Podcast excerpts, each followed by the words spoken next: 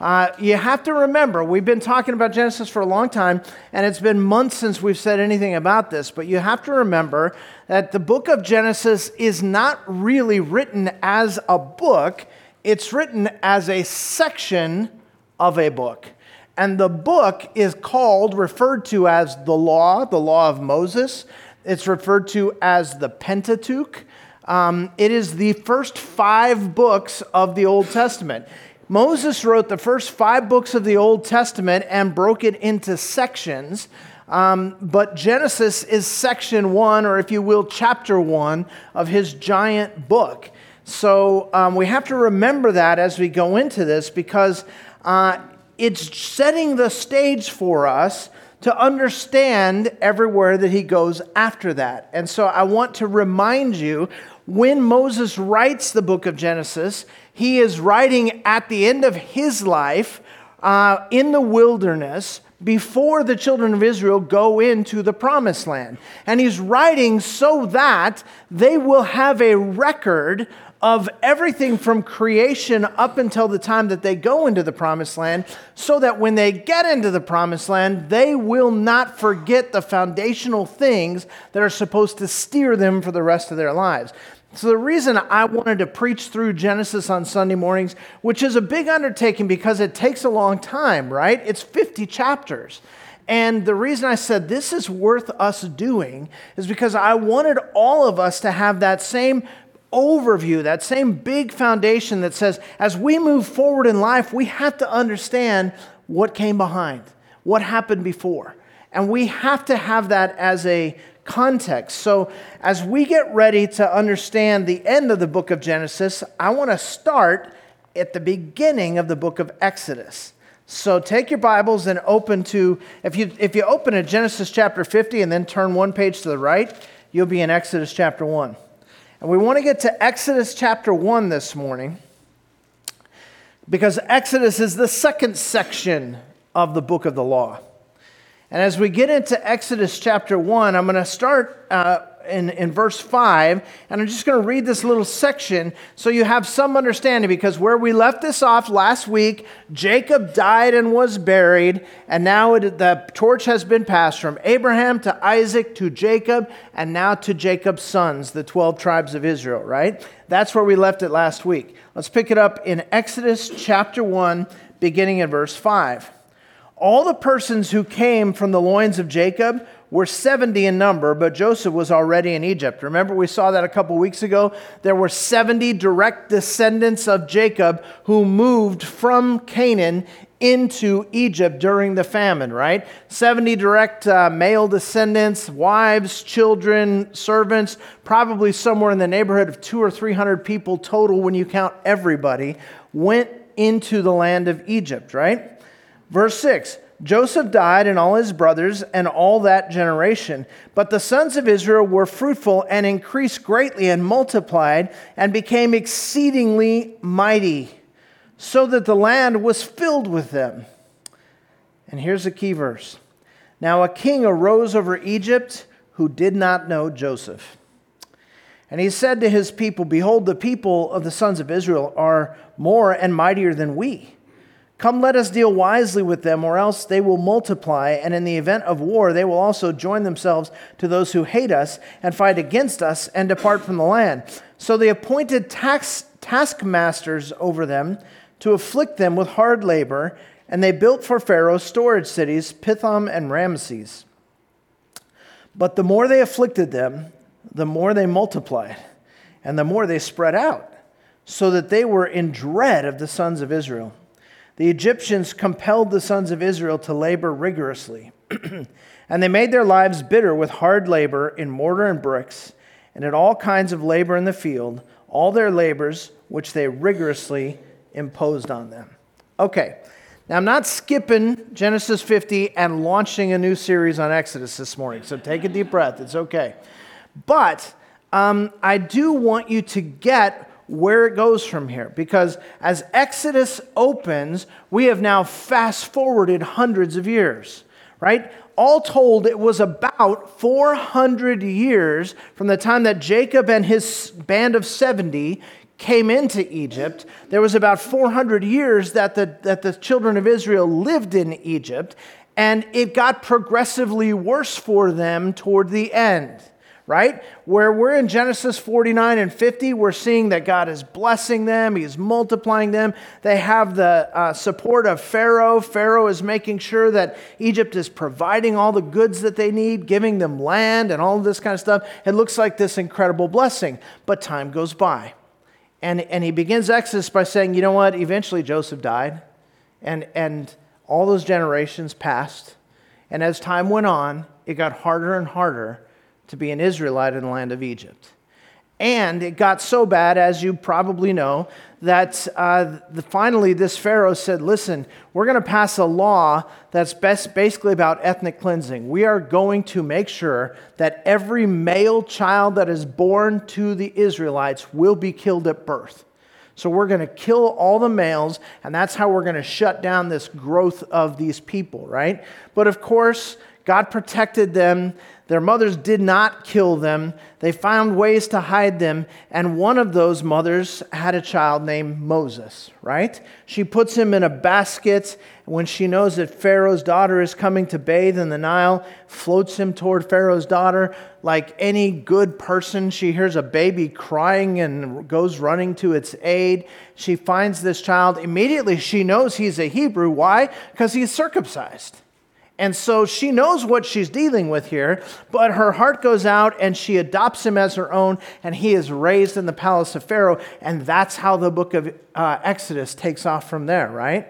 So all of that is still in the past to the original readers who are reading this, right? As they're getting ready to go into the promised land, this is their history. What he's saying is 400 years pass and in those 400 years, things get tough.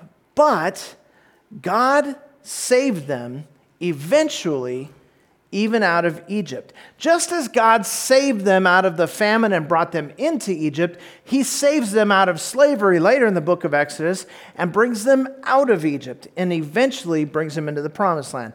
Why am I telling you all this? Because we need context to understand Scripture. Guys, it is a gigantic mistake to just open up your Bible, stick your finger here, and go, This is God's word for me today.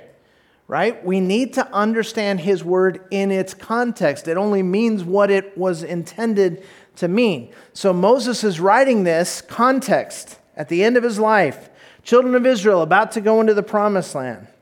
There are some things that are so important at the end of Moses' life that he says, if they don't remember these things, they're toast. As they go into the promised land, if they don't have hold of some giant principles that we've learned from the book of Genesis, they are toast. The land they're about to enter is filled with pagan people. That means they worship that which is found in nature. That means to them there are many gods, and you just choose your own God and make it make whatever you want to be your God. If you want a rock to be your God, then that will be your God. If you want a squirrel to be your God, that will be your God. If you want to worship the sun, that's up to you. But find something in nature and worship that. That's what paganism is.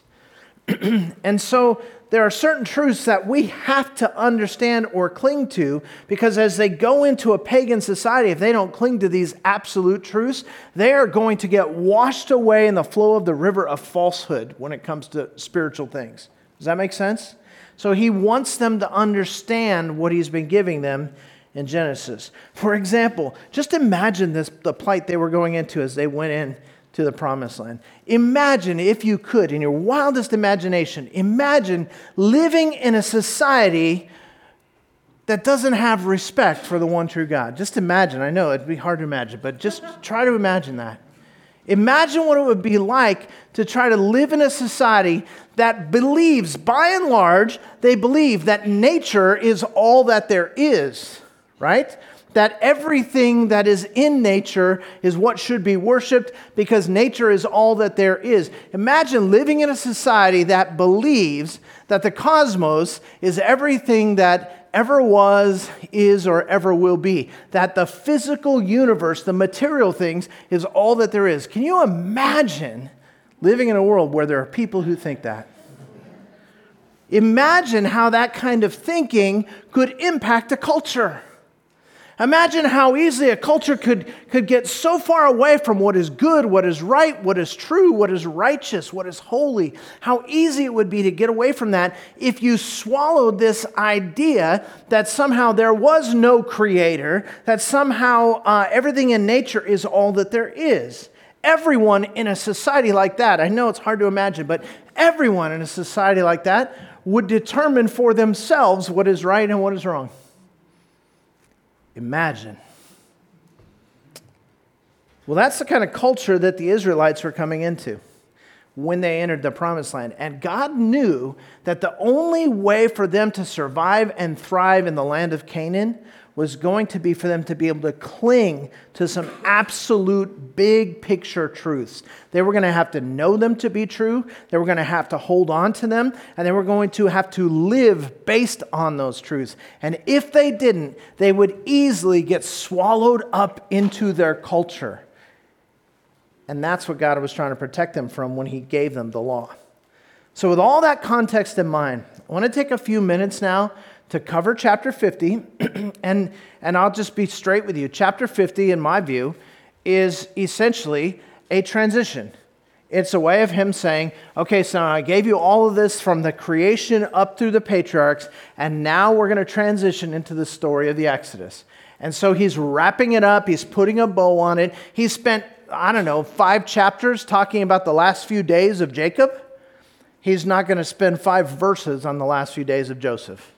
He's just going to wrap it up for us so that we can move on to Exodus. So let's pick it up in Genesis chapter 50 and see what God has to say to us today. Then Joseph fell on his father's face and wept over him and kissed him because Jacob had just died. Joseph commanded his servants, the physicians, to embalm his father. So the physicians embalmed Israel. Now, 40 days were required for it, for such is the period required for embalming and the Egyptians wept for him 70 days. Now, you probably remember from 10th grade history class that the Egyptians came up with this amazing thing called embalming, which is why we still are able to find mummies in the crypts and in the pyramids uh, and the tombs that are there in ancient Egypt because they had this embalming process which would keep the body from decaying in its normal way. And so, as a way to honor the, their great people, they would embalm them and then they would put them into these tombs. Okay? So, there's this embalming process. and the whole nation mourns for 70 days. Verse 4 When the days of mourning for him were past, Joseph spoke to the household of Pharaoh, saying, If now I have found favor in your sight, please speak to Pharaoh, saying, My father made me swear, saying, Behold, I'm about to die. In my grave, which I uh, dug for myself in the land of Canaan, there you shall bury me. Now, therefore, please let me go up and bury my father, then I will return. Pharaoh said, Go up and bury your father as he made you swear. So Joseph went up to bury his father, and with him went up all the servants of Pharaoh. Isn't that interesting? That all the whole cabinet, all of the key generals, all of the key government leaders, all of the people that were close to the top leadership went to this funeral. There was this giant procession that left Egypt and went back into Canaan so that Joseph's father, Jacob, could be buried.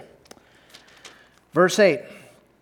And all the household of Joseph and his brothers and his father's household, they left, only their little ones and their flocks and their herds in the land of Goshen. There also went up with them both chariots and horsemen. It was a very great company. When they came to the threshing floor of Atad, which is beyond the Jordan, they lamented there for a very great and sorrowful lamentation.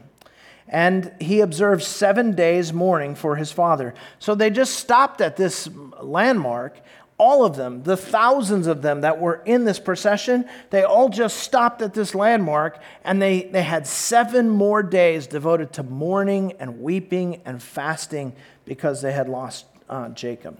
Verse 11 Now, when the inhabitants of the land of the Canaanites saw the mourning at the threshing floor of Atad, they said, This is a grievous mourning for the Egyptians. Therefore, it was named Abel Mizraim, which is beyond the Jordan and that's just a, a name that means uh, Egyptian mourning. Verse 12 Thus his sons did for him as he had charged them.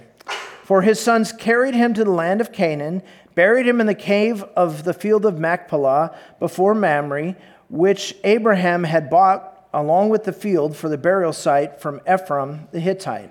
After he had buried his father, Joseph returned to Egypt, he and his brothers, and all who had gone up with him to bury his father. So all, all Moses is doing for us here is wrapping this up. He's saying, okay, this has been about the birth of the nation of Israel. They came from this guy, Jacob, whose name was changed to Israel. He was the father of Joseph. He died while he was in Egypt, but he insisted that he be buried among his fathers. We talked about that last week. If you want to understand why, go back and listen to last week's message on that. And he goes back now, and they have this incredible time of mourning 70 days of mourning in Egypt, seven days of mourning along the road, and then finally a memorial service and a burial site and all of that. And they bring closure to the life of Jacob. Pick it up now in verse 15. When Joseph's brothers saw that their father was dead, they said, what if Joseph bears a grudge against us and pays us back in full for all the wrong which we did to him? Aren't these guys awesome?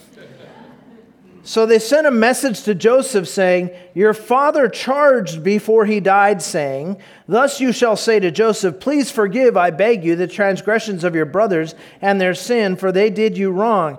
And now please forgive the transgressions of the servants of the God of, our, of your father. And Joseph wept when they spoke to him.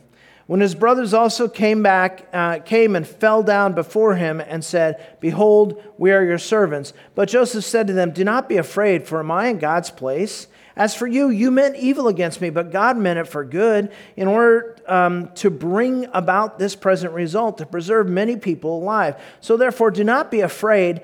I will provide for you and your little ones. So he comforted them and spoke kindly to them. I just have to stop for a second and comment on verse 17. First of all, um, it, it says, when they came to him and said, Hey, dad said to tell you to be nice to us. Okay? And I'm so, I'm so intrigued by his response to that. Verse 17 says, He wept. When he heard them say that, he wept. And I thought, well, why did he weep? And I think he wept because they still didn't get it. He, he had forgiven them before they ever came back and met him in Egypt, right? He had already forgiven them. And then when they came and they had their reunion and all that, he expressed to them, don't worry because what you meant for evil, God meant for good. And so there's complete restoration in our relationship. There's complete forgiveness. We're all just participating in God's activity in the earth. And they lived with him now for all of this time, and they're raising their families there under his protection, under his provision. He's the one that's taking care of everybody. And still, when dad dies, their first thought is, uh oh, I hope we don't get in trouble and they immediately go to him and they're like, they make up this story, which is an absurd story in the first place. If that's what Jacob wanted Joseph to know, wouldn't he have told Joseph that? Why would you say, hey, like, let's just say you're on death row, right? And the, and the president is on his way out and he's starting to pardon people. And you send him a letter and say, hey, the former president told me to tell you that he really meant to pardon me. So if you would just let me out, right? Th- that's what he's doing. And, the, and Joseph looks at his brothers, and I, I'm not sure that the Bible always records every word. I'm guessing he said some words the Bible didn't want to record. When he looks at these idiots and says, What is wrong with you guys? And he begins to weep because they don't understand forgiveness. They don't get it. They are still walking around in the burden of their guilt. They are still walking around in the sense of fear and foreboding that comes with knowing you are guilty and there is someone who has the power to punish you. And they are walking around in that fear and carrying the weight of that guilt with them wherever they go, even though it's been visited two or three times now, and all of the track record shows he has forgiven them. And he has to remind them again I have forgiven you. And I looked at these guys and I went, These people are morons. And then I looked in the mirror and I thought, you know what? We do this so often with God. I mean, we, many of us as Christians, we know what the scripture says that if we confess our sins, He is faithful and just to forgive us our sins and cleanse us from all unrighteousness. And we meet with God and we weep with God and we confess and we, and we repent and we turn away from our sin. But then the enemy whispers in our ear, You're still that person, right? That's why I love that song we sang today. I am a child of God. Don't talk to me about my past. Don't talk to me about who I used to be. Don't talk to me about what I deserve. Jesus Christ, the King of Kings and Lord of Lords, has paid my price. I'm a child of God. I'm forgiven. Guys, we need to appropriate the forgiveness that God has offered to us. Now listen, if you've never if you've never gotten right with God, if you have never accepted his forgiveness, that's an entirely different story. You need to get right with God. You need to you need to meet with him and you need to bow before his throne and you need to confess and you need to turn your life over to him. There is no other way. But I'm talking for now to those of us who have done that and we still walk around crippled under the weight of this guilt that presses down upon us. And the enemy keeps going, Yeah, you better carry that. You're going to have to carry that the rest of your life. Nothing you can do to undo what you've already done. And you know what? There is nothing you can do to undo what you've already done. The enemy trips us up with half truths. There's nothing you can do. You can't turn the clock back. You can't unspill the milk. But you know what? Jesus Christ died on the cross to pay the price for that sin. There's nothing that could take that away from us. These guys were still caught up in their guilt. All right, let's move on. Verse 22. Now Joseph stayed in Egypt, he and his father's household, and Joseph lived 110 years. Joseph saw the third generation of Ephraim's sons. Uh, also, the sons of Machir, the son of Manasseh, were born on Joseph's knees. Joseph said to his brothers, I'm about to die, but God will surely take care of you and bring you up from this land to the land which he has promised, an oath to Abraham, to Isaac, and to Jacob. Then Joseph made the sons of Israel swear, saying, God will surely take care of you, and you shall carry my bones up from here. So Joseph died at the age of 110 years, and he was embalmed and placed in a coffin in Egypt. And the book closes. He, he, he, wraps it up. He ties it with a bow. He says, Yeah, Joseph lived to be about 110, and he made them promise listen, eventually, you got to take me out of here. I don't want to I don't want to always be here but he was embalmed in Egypt. He was honored in Egypt. He was, uh, had, a, had a memorial service, a funeral, if you will, in Egypt. He was placed in a coffin in Egypt. Arguably, possibly, based on the history there, you would say he may have been lying in state in Egypt, as there are places, I don't know if you've ever been there, if you go to Tiananmen Square in China. I, I, remember when I was in Beijing, I went to Tiananmen Square, and you have like the Forbidden City over here, and you have the square here where all the history is, and over here you have this uh, shrine to Chairman Mao. And people line up, and there's a line all day to walk through the line and see Chairman Mao's body pumped full of formaldehyde and lying in state in a glass coffin, and they throw money to him. And, that's essentially what they did in Egypt. All of those pyramids and all these great tombs and the crypts and all that, they would, people would be able to go and see their great leaders. And so he was probably lying in state before he was buried in one of those tombs. And he was buried in Egypt. But he made his brothers and all the Israelites swear that he wouldn't remain there forever, that they would take him to, to the promised land. And so ends the book of Genesis. Joseph's in a coffin. His body will be carried out of Egypt uh, during the Exodus. Genesis helps the Israelites understand where they came from, and he sets them up to understand where they're going. And I was thinking about this every, every three, to three to four months, we do something here called the Next Steps Information Meeting, where if you're new around here, we invite you to come to lunch and hear about the church hear about who we are where we're going and what we do and all that kind of stuff. And I was thinking about that because uh, over the years, many times um, someone has said to me, Hey, look, someone else can lead that meeting. This is not something you have to do. We have other staff members who could go and teach that class and lead that meeting and all that kind of stuff. But I try to be there every single time. And the reason is selfish.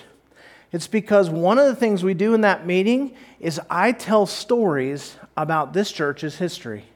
I tell stories about these great mile markers that God has set up for us over the years. Times when He provided when there was no other way. Times when He guided and delivered, when He directed, when He answered prayers and did the miracles, when He did things that, that only could be attributed to Him. And every time I gather with people and I tell them these stories about the things that God has done over the 30 plus years I've been a part of this church, it blows my mind. Every time I walk out of one of those meetings, I walk into those meetings like this.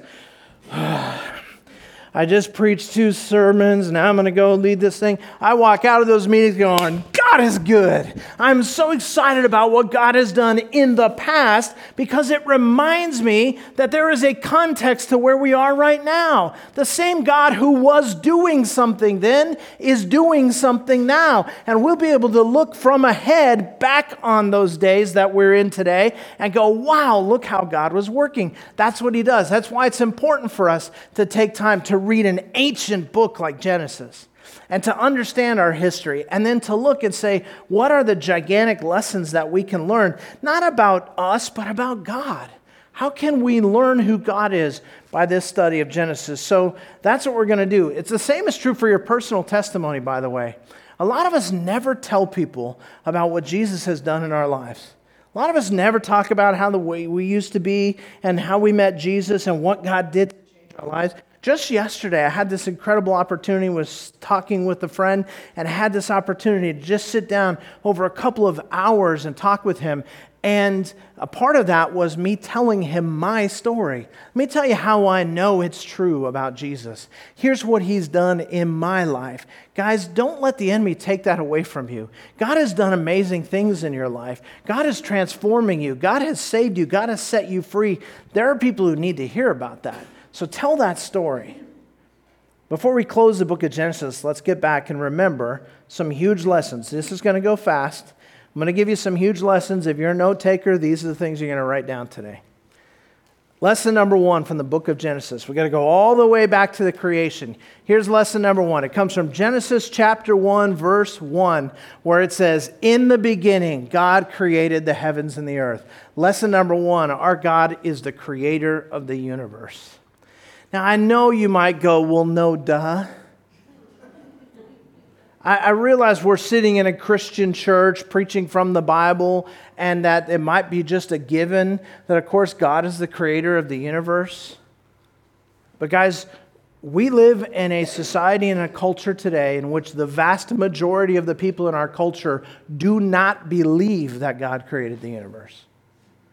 The, vast, the, the great thinkers of our day are not teaching that there is this God who transcends time, who comes from, uh, who, who, who over who oversees uh, everything, who is an overarching figure for all of human history. Probably the greatest scientific mind of our generation is a guy by the name of Stephen Hawking that you've heard of. He, his, his last book that he wrote he, he finally came out and said what he had been unwilling to say all along. In his previous books about the origins of the universe, he had said things like, you know, the more that we learn, eventually science will lead us to seeing God. But he doesn't say that anymore. What he says now is there is no God, and the universe created itself. So let that sink in for a second. His IQ is triple what yours is, I'm just telling you. Right? He says the universe created itself.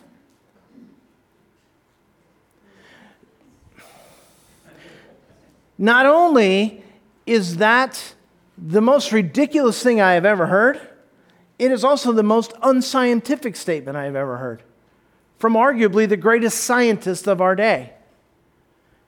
Based on no evidence, contrary to all of the evidence, because he starts from a place that says there is no God and has to therefore come from someplace and describe then when where did we come from, he says, well, the universe must have created itself. And on top of that brilliant idea that the universe has created itself, when mathematicians come and say it is literally impossible mathematically for the world to exist the way that it does in a, by chance, he and others would say, well, probably there's an infinite number of universes out there that we just don't know about.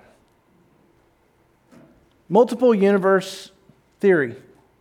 It says that since it's mathematically impossible for even any kind of life, let alone human life, to exist on earth by chance, that if you if you have enough universes, then that evens out the math so that eventually you'd have a chance.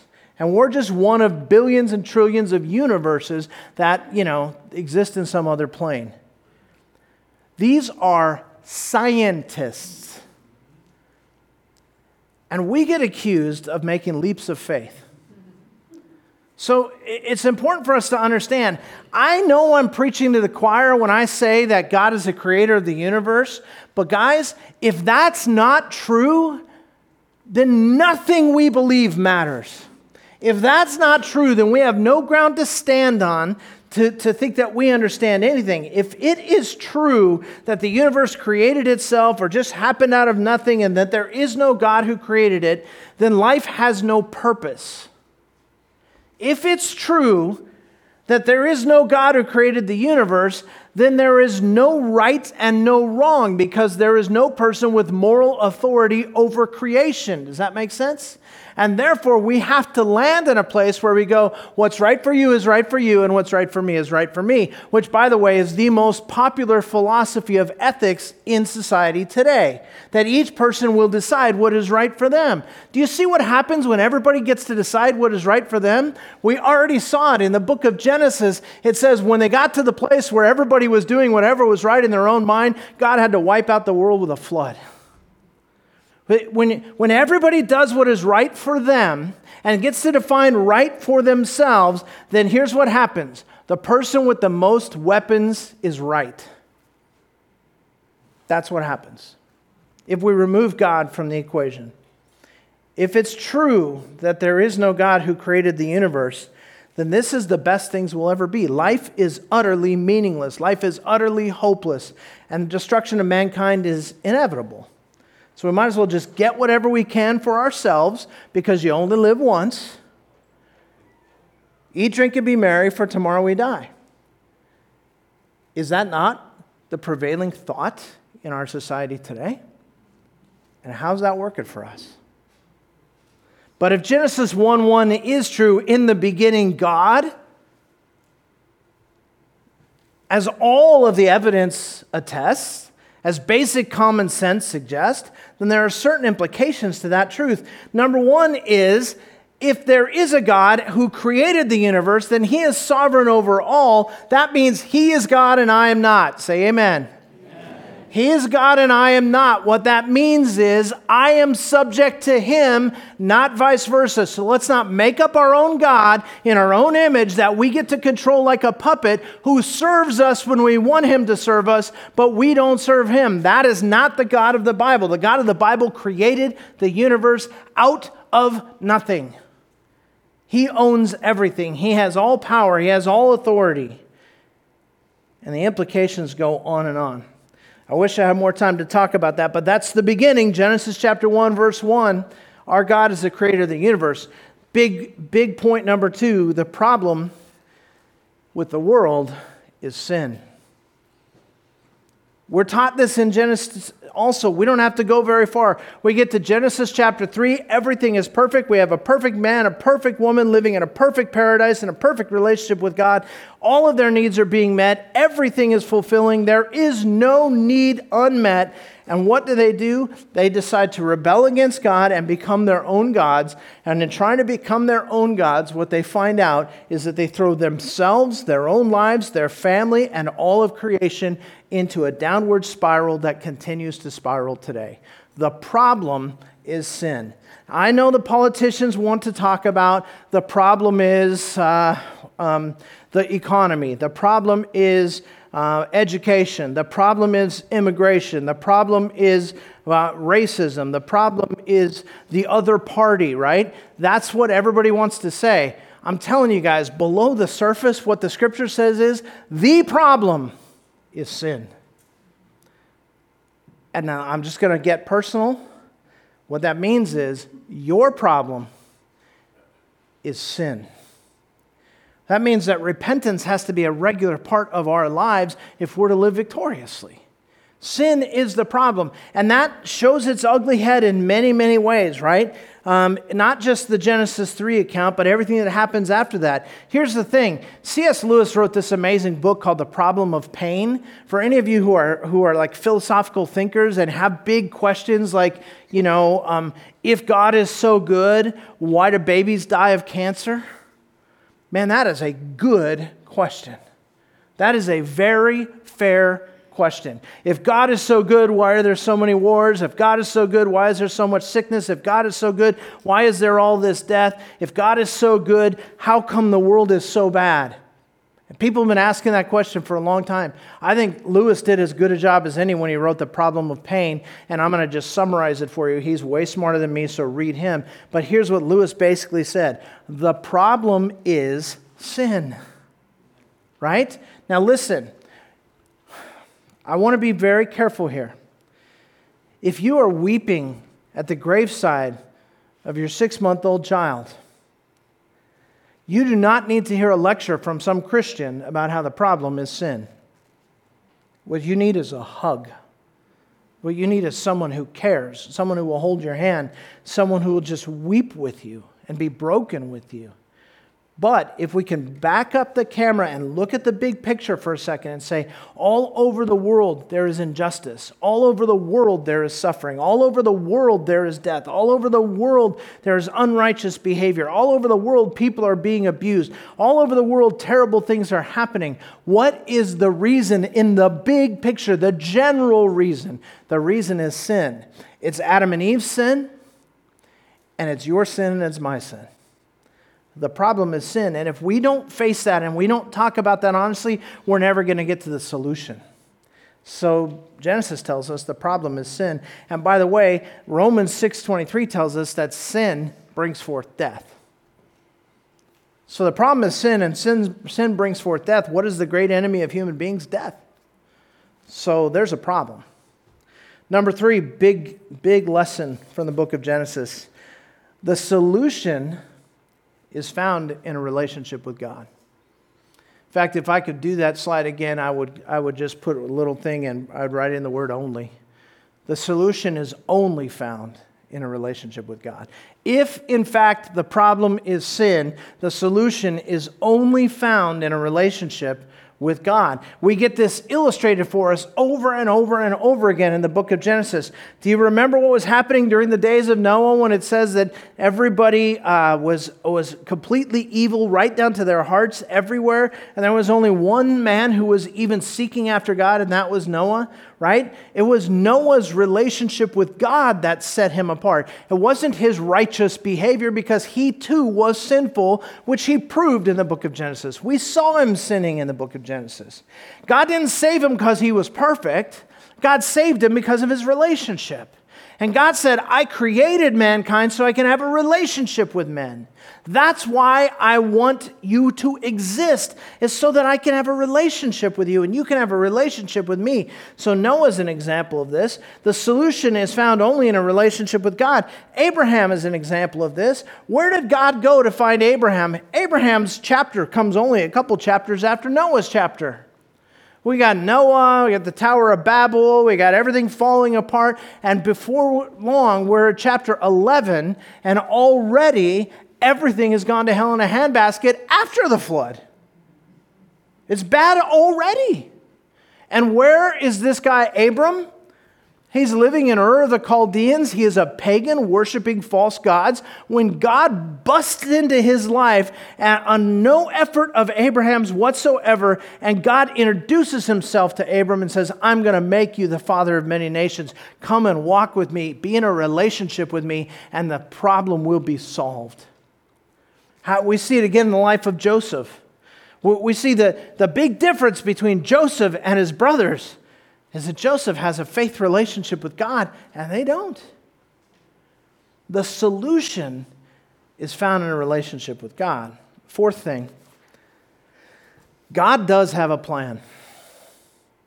If nothing else, when you get through the book of Genesis, you should take a deep breath and go, wow, huh, I would have never seen that coming, but God had a plan. God had a plan all along. God has a plan and He is working it out. From Adam to Joseph, the whole book of Genesis, God is working out a plan. Even if you don't understand it, God has a plan. Even if you don't know what it is, God has a plan, and God's plan is so much better than ours. But we get to choose whether we're willing to trust Him enough to participate in His plan, or whether, like Adam and Eve, we decide that we're going to make our own plan and go our own way. We get to decide that, and we get to decide it over and over and over and over again, don't we? Temptation comes our way all the time. We have this choice to make all the time. Am I going to live according to God's plan or am I going to live my own way? Adam and Eve had to face this thing. Cain and Abel give us this example. There's one who has a heart for God and one who doesn't, who takes matters into his own hands. Remember the story of Abraham and Lot and what happened to Sodom and Gomorrah and how Lot's whole life just crumbled and fell apart and became this horrific uh, story? And yet, Abraham continued to walk with God, right? It comes down to that relationship. God's working out a plan. Joseph, compared to his brothers, Joseph's brothers went their own way, did their own thing, took matters into their own hands. Joseph went with God's plan. How did that work out? God's trying to tell us over and over with all these pictures of all these people who are just like us when we miss God's best, it's not because God doesn't have a plan for our lives, it's because we are choosing not to walk in that plan. Now, that may be hard to take. You may not like hearing that. Might be easier for you to say, well, God's just made me have a tough life. Things are just not fair to me. You might prefer to look at it that way. But I'm here to tell you that if you look at it by the truth, you will see that it is an incredible blessing to know that God has a plan and that if you're off his plan, it's because you choose to be off his plan. You know why? You get to choose to get back on his plan. He gives you that option. He constantly reaches out to you. He, pro- he constantly says, Come to me, all who are weary and heavy laden, and I will give you rest. Take my burden, take my yoke, for my yoke is easy and my burden is light. He keeps inviting us back. He has a plan. And guys, I don't want to be insensitive. And, and obviously, I'm trying to rush through this, and I don't have time to spend on this, but I, I'm not trying to tell you, oh, quit your whining. That's not my point. But here's my point you must, in the midst of your difficult circumstances, you must cling to what was true before your circumstances became difficult. God is good. God loves you. God has all power, and God has a plan. Joseph would have never known what was going on. Halfway through his life, he must have just been scratching his head, but he kept believing that God had a plan. Number five, and this is related God will not be thwarted. That is to say, nobody's going to come cut the legs out from under God. There's not some bigger giant who's going to come up and be able to beat God. There's nobody who's going to be stronger. There's nobody who's going to be wiser. There's nobody who's going to be so cunning that they fool God into something. God will not be thwarted. This God who loves you, this God who has a plan, he is going to carry out his plan. Amen? He's going to. And nothing, including you and I, are going to stop him. Everybody in the book of Genesis, it seems, tried to mess this up. God had this plan. He said, I'm going to, he, all the way back in Genesis, remember? He said that uh, the serpent is going to bite the heel of the woman's offspring, but the, the woman's offspring would crush the serpent's head, right? It's a prophecy about Jesus. He's saying, I'm going to bring about a deliverer. There's one who is going to come, who is going to set right all that has been set wrong. And you're going to have to trust me. I have a plan. I'm working out this plan. And he keeps reminding them. How many times did he go back to Abraham? How many times did he go back to Isaac? How many times to Jacob? And say, Hey, remember, I promised you something. I have a plan. Remember, I have a plan. Why did they have to keep coming back to them? Because just like you and me, they're knuckleheads. They lose sight of God when they see their circumstances. God had a plan. And he ultimately brought it about. Adam and Eve tried to mess it up. The people in Noah's day tried to mess it up. The people during the time of Babel tried to mess it up. Abraham thought, well, uh, God's plan's not working. I'll have uh, a son with another woman. And Ishmael came out of that, right? Uh, remember, uh, Isaac knew that God wanted to choose Jacob, but Isaac liked Esau better, so he chose him and messed that whole thing up. Jacob went on his own way and said, I'm not even sure God exists, and if he does, I'm not sure I want to worship him. I'm going to go do my life my way. And that didn't work out so good. And the Egyptians tried, right here we saw at the end of uh, Genesis, beginning of Exodus, trying to wipe out the people of God. And it would be great if that was the only time in history that anybody had tried to wipe out the people of God, but that's not the only time. The Canaanites constantly tried to wipe out the people of God. The Babylonians tried to wipe out the people of God. The Assyrians tried to wipe out the people of God. The Romans tried to wipe out the people of God. Remember what Herod did when he heard heard that there was a king being born to the Jews, he wiped out all of the males three years and under. They kept trying to stop it. The Romans tried to stop it. Herod tried to stop it. As we go fast forward in time, the Nazis tried to wipe out the people of God. People have been trying to stop what God is trying to do for all these millennia. And guess what? God is still on his throne. He has a plan and he will not be thwarted. Think about Good Friday. Think about Jesus when his head drops and he breathes his last hanging on the cross. Imagine the party that began in hell Imagine how the demons rejoiced on that day when finally, after all these attempts and all these efforts to stop God's plan, they managed to kill God Himself. Imagine how great it seemed to them, right, on Good Friday. But as you know, on the third day, the ground started to shake, the stones started to roll, and God Himself came forward from that tomb, and Satan has had his head crushed. God has a plan that will not be thwarted. Number six, and I've been referring to this already lots of things don't make sense until the story is complete. Abraham was childish, uh, childish, he was kind of childish. Abraham was childless until the scripture tells us his wife was 90 and had always been barren. And as it, as it relates to childbearing, it says, Abraham was a hundred and as good as dead. In the days before little blue pills, he was as good as dead. And God gave them a child. Lots of things don't make sense until the story is complete. And then when he had the child, God said, Go kill him. And it didn't make sense until the story was complete. Joseph gets sold into slavery. How many years did he sit there going, What in the heck is going on? I, can, I wonder sometimes if an actual light bulb above his head lit up when his brothers came back to him and he went, Oh, I get it, right? God has a plan, and often we don't know what it is until the end. Last thing, and we'll close with this the hero of the book of Genesis is Jesus. The whole book is about Jesus. In fact, if we had time, we could look up these passages in the New Testament, but, but basically, Colossians 1 says, you know what?